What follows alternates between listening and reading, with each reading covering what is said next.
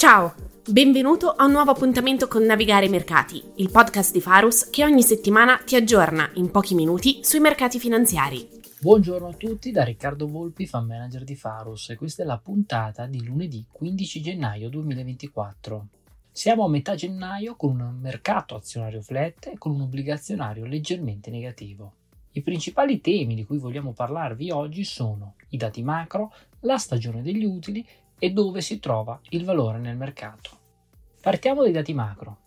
Innanzitutto a inizio mese abbiamo avuto il dato sul mercato del lavoro, il dato più seguito dalla Fed, che ha evidenziato un mercato del lavoro resiliente, con però delle interessanti considerazioni da approfondire. In particolare si parla poco del differenziale fra il primo dato uscito e la revisione effettuata nei mesi successivi, per quanto riguarda i non-farm payroll.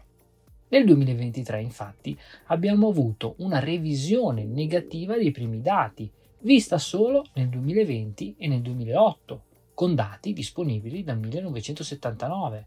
Questo implica che mediamente il primo dato è stato pompato al rialzo dalle stime degli economisti, troppo positive, ma che in realtà il mercato del lavoro sta rallentando più della percezione del mercato. In secondo luogo, settimana scorsa abbiamo avuto i dati di inflazione, che hanno evidenziato il continuo calo dei prezzi. Mentre l'indice dei prezzi al consumo è parso più resiliente delle attese, ma comunque in discesa, l'indice dei prezzi alla produzione, P P I, ha evidenziato addirittura la deflazione, sottolineando una variazione negativa mese su mese. Quindi il messaggio è stato un continuo calo del livello dei prezzi. Calo del livello dei prezzi che è generalizzato un po' in tutti i paesi. La Cina, per esempio, continua a mostrare una deflazione da diversi mesi.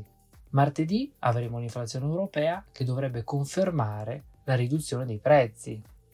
A inizio mese, inoltre, abbiamo avuto anche i minus della Fed e anche le parole della Lagarde, che hanno evidenziato come i banchieri centrali siano al corrente di questa situazione macroeconomica di rallentamento e sono intenzionati a non alzare più i tassi, e si inizia quindi a parlare di quando li taglieranno.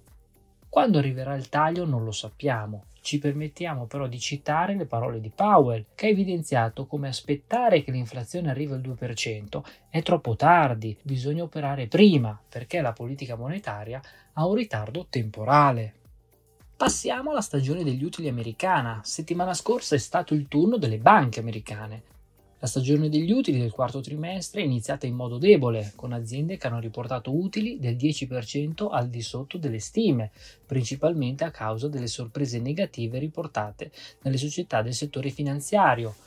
Queste crescite negative hanno portato le crescite stimate dell'utile per il quarto trimestre a meno zero virgola uno, dal più uno virgola sei atteso due settimane fa. Vediamo alcune delle principali banche americane. Innanzitutto Wells Fargo ha riportato un utile per azione che, escludendo alcune valutazioni speciali, ha battuto le stime di consenso.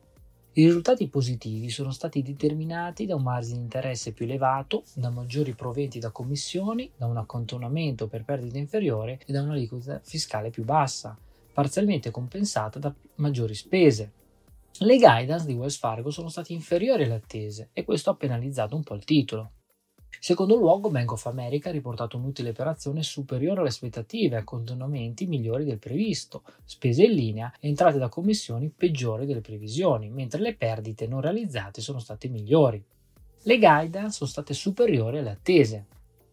J P Morgan, il colosso, che ha riportato un utile per azione superiore al consenso, guidato dal margine di interesse netto e spese migliori del previsto.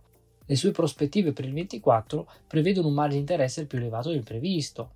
Non c'è da dimenticare la grande operazione di J P Morgan dell'anno scorso, l'acquisto di First Republic, che è stato incluso per un intero trimestre sia nel terzo quarto che nel quarto quarto, e questo ha aiutato ad aumentare l'utile. Infine Citigroup, che ha riportato un utile per azione operativo superiore alle aspettative e guidando un duemilaventiquattro con prospettive migliori del previsto.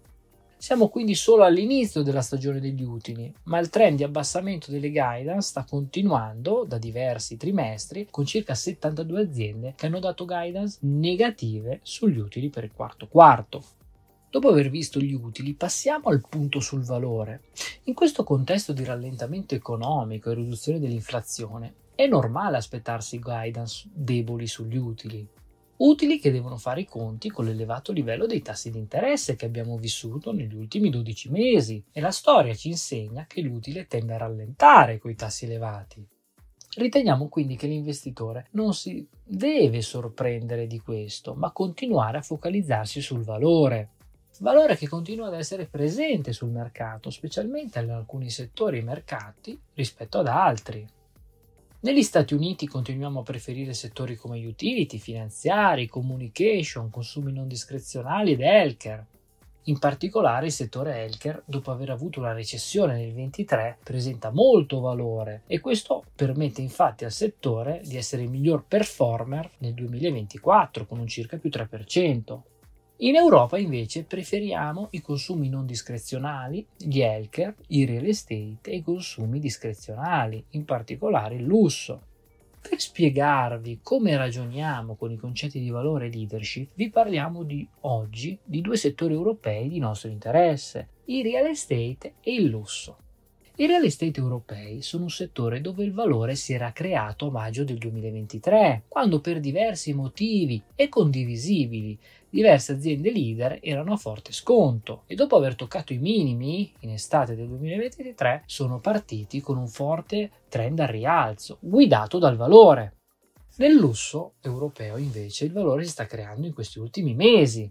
La correzione che sta caratterizzando il settore deriva da diversi motivi, tutti condivisibili, dal rallentamento economico in Europa al calo della domanda cinese, ma come vi diciamo da sempre, le brutte notizie non ci piacciono, però creano le opportunità per l'investitore del valore.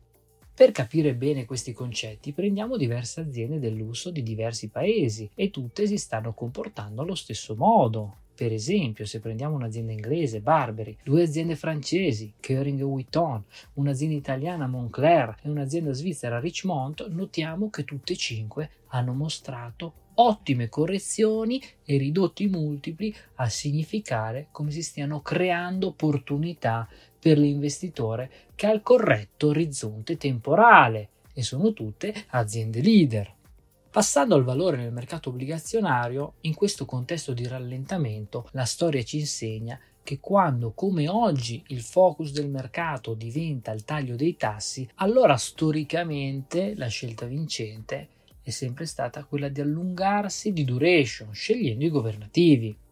In conclusione, stiamo entrando nel vivo della stagione degli utili, in una situazione dove gli utili riportati sono buoni, ma con aziende che stanno abbassando le guidance perché i tassi di interesse iniziano a farsi sentire, farsi sentire non tanto ancora sulle aziende quanto sui consumatori.